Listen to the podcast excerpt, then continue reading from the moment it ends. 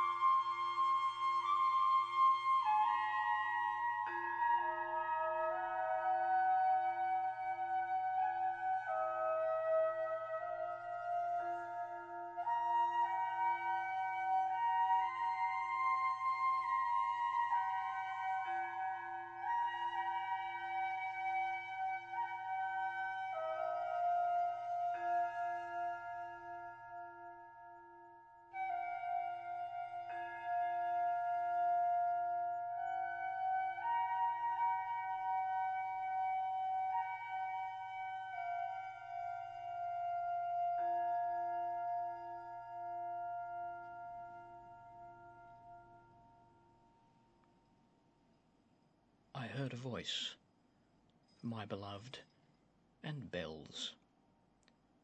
Three pieces from Derek Jones. Sundown, Moon Up, the name of his recording of improvisational flute music. And the 44 minutes preceding that was Heaven and Earth, a new album by John Gregorius.